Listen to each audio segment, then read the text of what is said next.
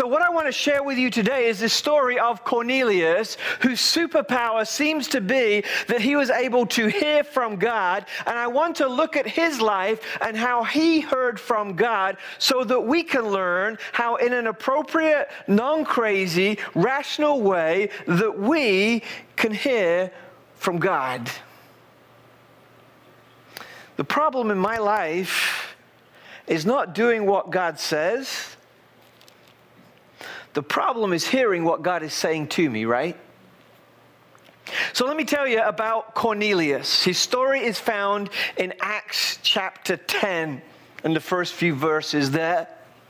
We've studied a lot of the story beforehand, but since Jesus was resurrected and then ascended to, to heaven, Christianity is just taking off. It's stretching, it's growing, it's going further than it's ever been before, but it's reaching the boundaries where if it's going to continue to grow, then it has to go past this next frontier. It has to move from within the Jews to beyond the Jews to the Gentiles.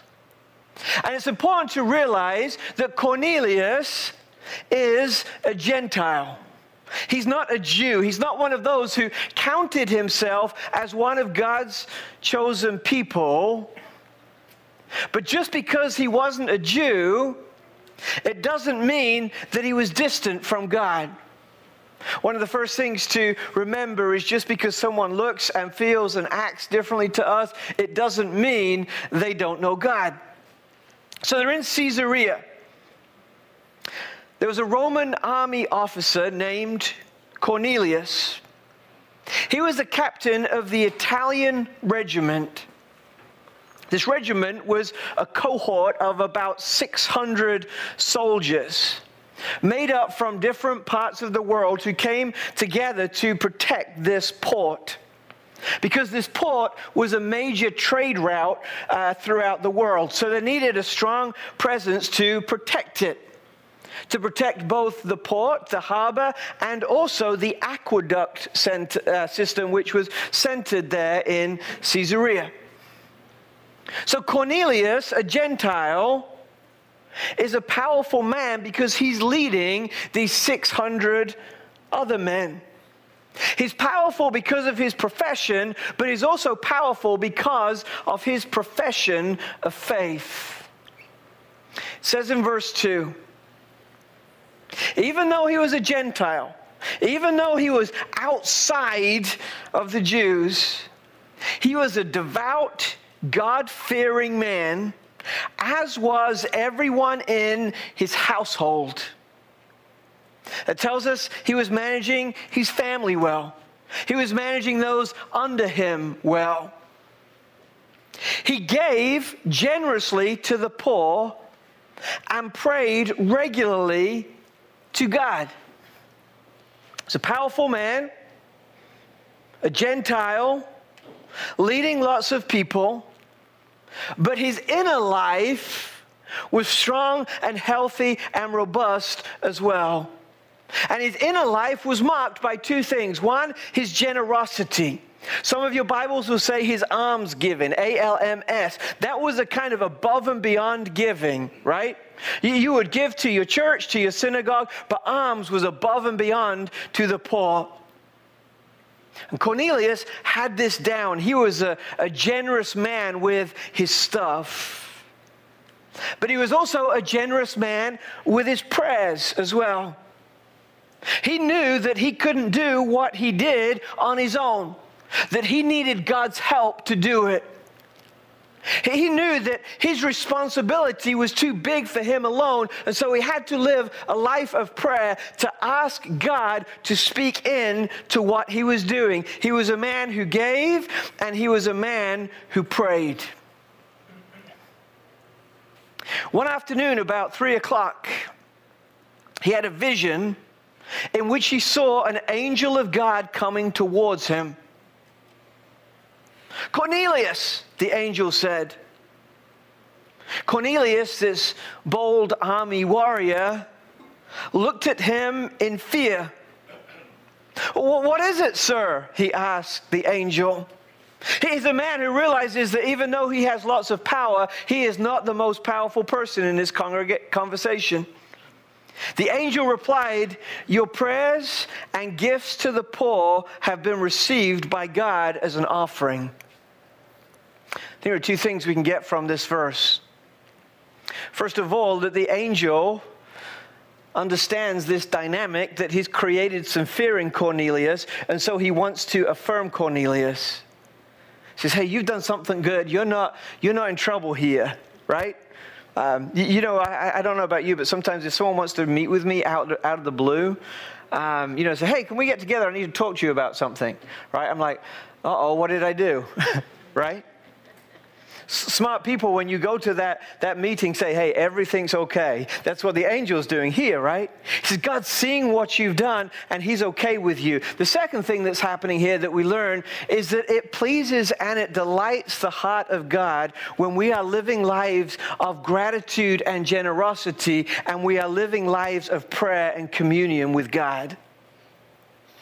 And I think this first statement, God has seen your giving and heard your prayers, gives us insight into how we hear from God. Because those gifts that He gave and those prayers that He prayed drew Him closer to God. We hear better from God when we are in close proximity to God we hear better from God when we are in close proximity to God. It sounds so simple, right? If Tracy wants to get my attention at home and we're both in the same room, more often than not, she's probably got it because we're close together. If I'm in the bedroom and Tracy's in the yard and she calls out to me, I'm probably not going to hear her because there is a distance in the proximity, right? Cornelius is able to hear from God because he's close to God. I cannot tell you the number of people that I have met over the years who have said, I don't know what God wants me to do. But at the same time they're asking that question, they are living a life as far removed from God as you could imagine. God likes to speak in a whisper, right? He, he, he can sh- shout. He does know how to get our attention. But hearing from God becomes a lot easier if, like Cornelius, we are in close proximity, close relationship with Him. The angel replied, Your prayers and gifts to the poor have been received by God as an offering. Now send some men to Joppa and summon a man there named Simon Peter. He's staying with Simon, a tanner who lives near the seashore. God gives some very clear, direct directions. Why are they clear and direct? Well, one, it's important to God, but secondly, Cornelius is in close enough proximity to hear, right? If you want to hear from God, it makes sense that you would be in close proximity to God. As soon as the angel was gone, Cornelius called two household servants and a devout soldier, one of his personal attendants. He told them what had happened and sent them immediately off to Joppa. The first thing that we need to understand if we want to hear from God is that we will hear from God better if we are in closer proximity to God. It sounds so simple, but it's so hard for us, right? You want to hear from God? Start putting yourself in positions where God can speak. So this is happening in Joppa. Meanwhile, uh, in uh, Caesarea. Meanwhile, in Joppa, verse 9, the next day, Cornelius' messages were nearing the town. Peter went up to the flat roof to pray. It was about noon, and he was hungry. But while a meal was being prepared, he fell into a trance. He saw the sky open and something like a large sheep let down by four corners. In the sheets were all sorts of animals, reptiles, and birds. Then a voice said to him, Get up, Peter, kill and eat. So Peter's having this vision. And he's a Jew, so he wasn't supposed by order of God in the Old Testament to, to eat this stuff. And he was hungry. And he sees this sheet come down, and quite literally, the sheet is uh, symbolic of a plate. And the animals on it were symbolic of a juicy hamburger. And God says, Hey, go eat. And Peter's a good Jew, and he says, No way. I, I can't eat that. You've forbidden that. He, he thought it was a test. But the voice spoke to him again do not call something unclean if God has made it clean. The same vision was repeated three times. Then the sheet was suddenly picked and pulled up to heaven. You, know, Peter has a history of getting things wrong, and the number three is an important part of uh, Peter's redemptive journey, right? He denied Jesus three times. He was restored to Jesus three times. And God gives him this vision here. And he says, I'm just going to be up front and off the bat. I'm going to give it to you three times because I really want you to get it. so it's there for, for three times. And then it goes away. And it says in verse 17 that Peter was very perplexed. Some versions say that he was uh, inwardly perplexed, which is a great way to describe often how we feel when we're wanting to hear from God, right? We hear from God when we're in close proximity to Him. Secondly, it helps us to hear from God if we have the right posture before God. There are two pictures here of having the right posture. The first is with Peter. He, he's, he's confused, he doesn't know what's going on. But he asked the question what could this vision mean? He'd learned all his life that eating meat was wrong. And he has this vision where he thinks that this dream is telling him to eat meat. Honestly, if I had a similar dream than that, I'd probably say the dream was wrong. Because I've been told and I've read and God has said before.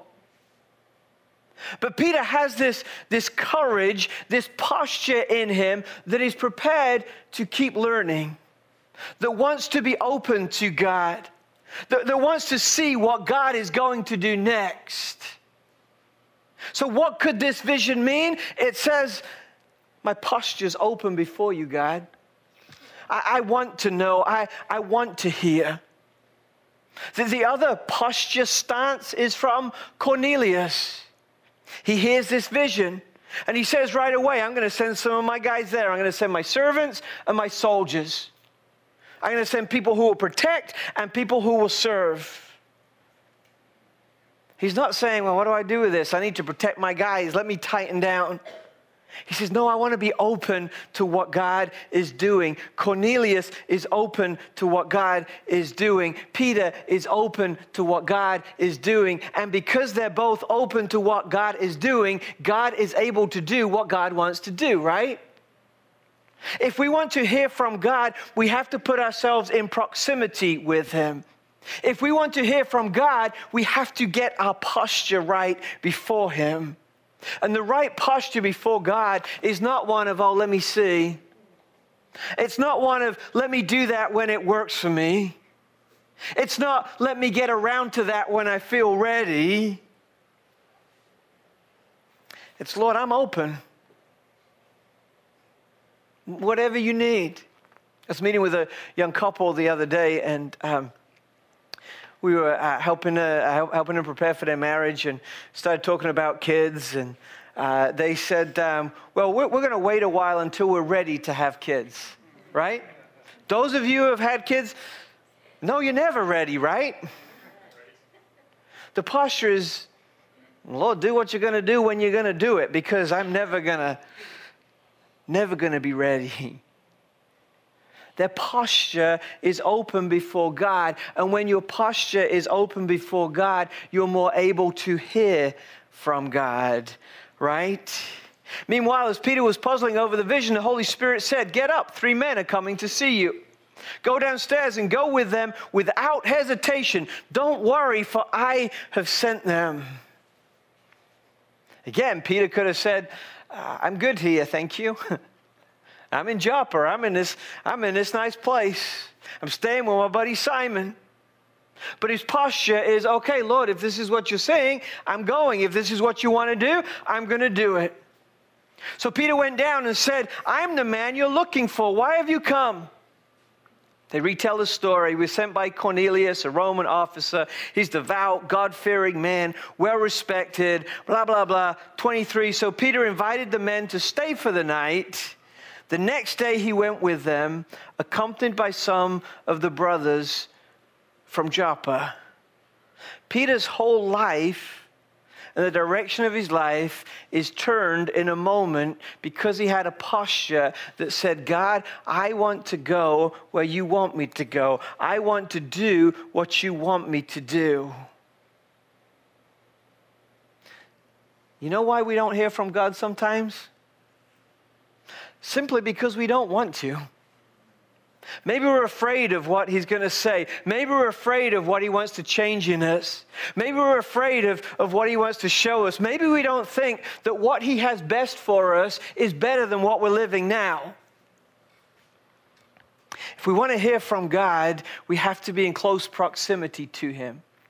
If we want to hear from God, we have to be in right posture before him, right?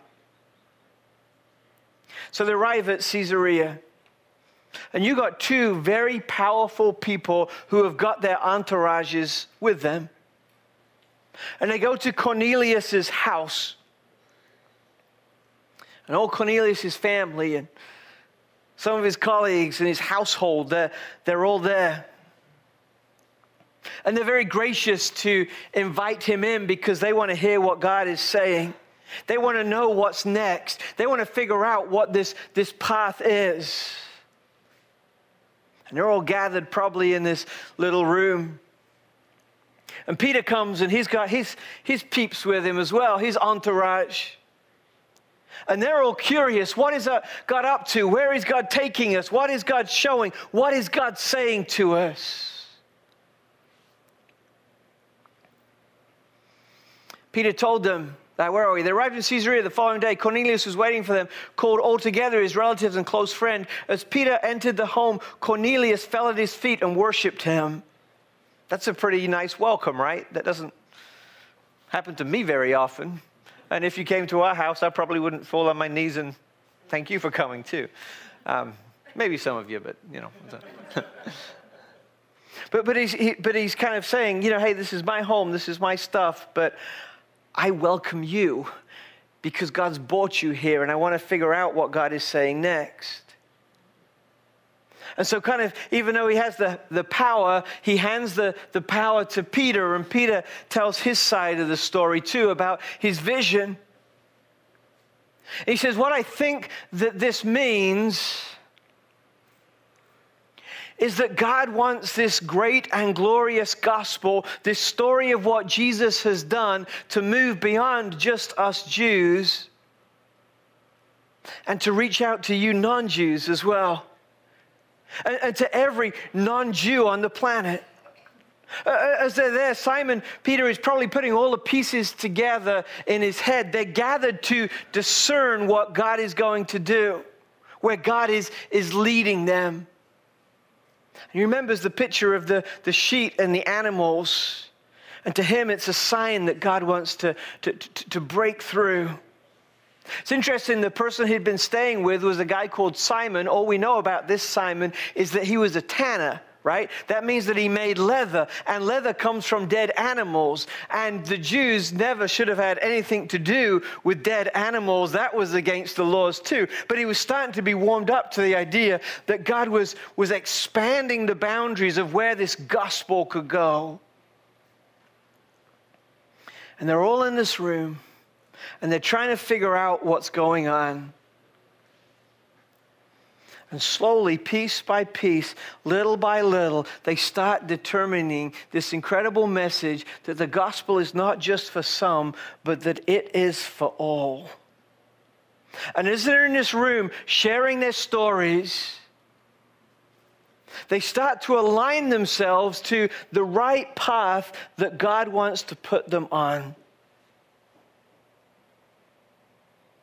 And I think That's the third thing that I would share with you about how we hear from God. Hearing from God becomes easier when we're in the right proximity to Him. It becomes easier when we're in the right posture before Him, but it becomes easier when we're seeking the right path to follow. So often, I think there are more that God wants to show me, that there's more that God wants to take me. But honestly, I kind of like the path I'm on right now. And my calendar is already so, so full, so I don't really want to add anything else to it. And so, in saying those things and, and doing those things, there is a danger, not that I would go on the wrong path, but that I would go on the path that isn't all that God has for me. And I think one of the things that in the past I've found true, and I hope it's true for you, I believe so, is that if you desire to be on the right path, if you start making steps towards walking the right path and following in the right footsteps, then you are better positioned to hear from God, right? When we have our heart and our mind set and say, No, I'm going to go this way, I'm going to do this, this is how it's going to work. We can so we can become so busy trying to convince ourselves that what we're doing is right that we miss out on hearing what God has for us, right? How do we hear from God? Honestly, that's like trying to describe what love is. You know it when you feel it, right? We're talking about something vague and difficult and hard, yet so vitally important. I can't give you a formula that says, hey, if you want to hear from God, do A, B, C, D. Because that formula doesn't exist. But I believe what Cornelius reminds us of is that if we want to hear from God, we got to be in the right proximity to Him. We've got to be in the right posture before Him. And we've got to seek the right path for us. There are some bumpers on that, some boundaries. God's never going to call you to anything that is opposed to His word. But I believe that we hear best from God when we are close to Him, when our posture is right before Him, and when we're seeking the right path that He has for us. Cornelius' superpower is one that I pray that God would stir in all of our hearts. That we would be able to hear more clearly from Him.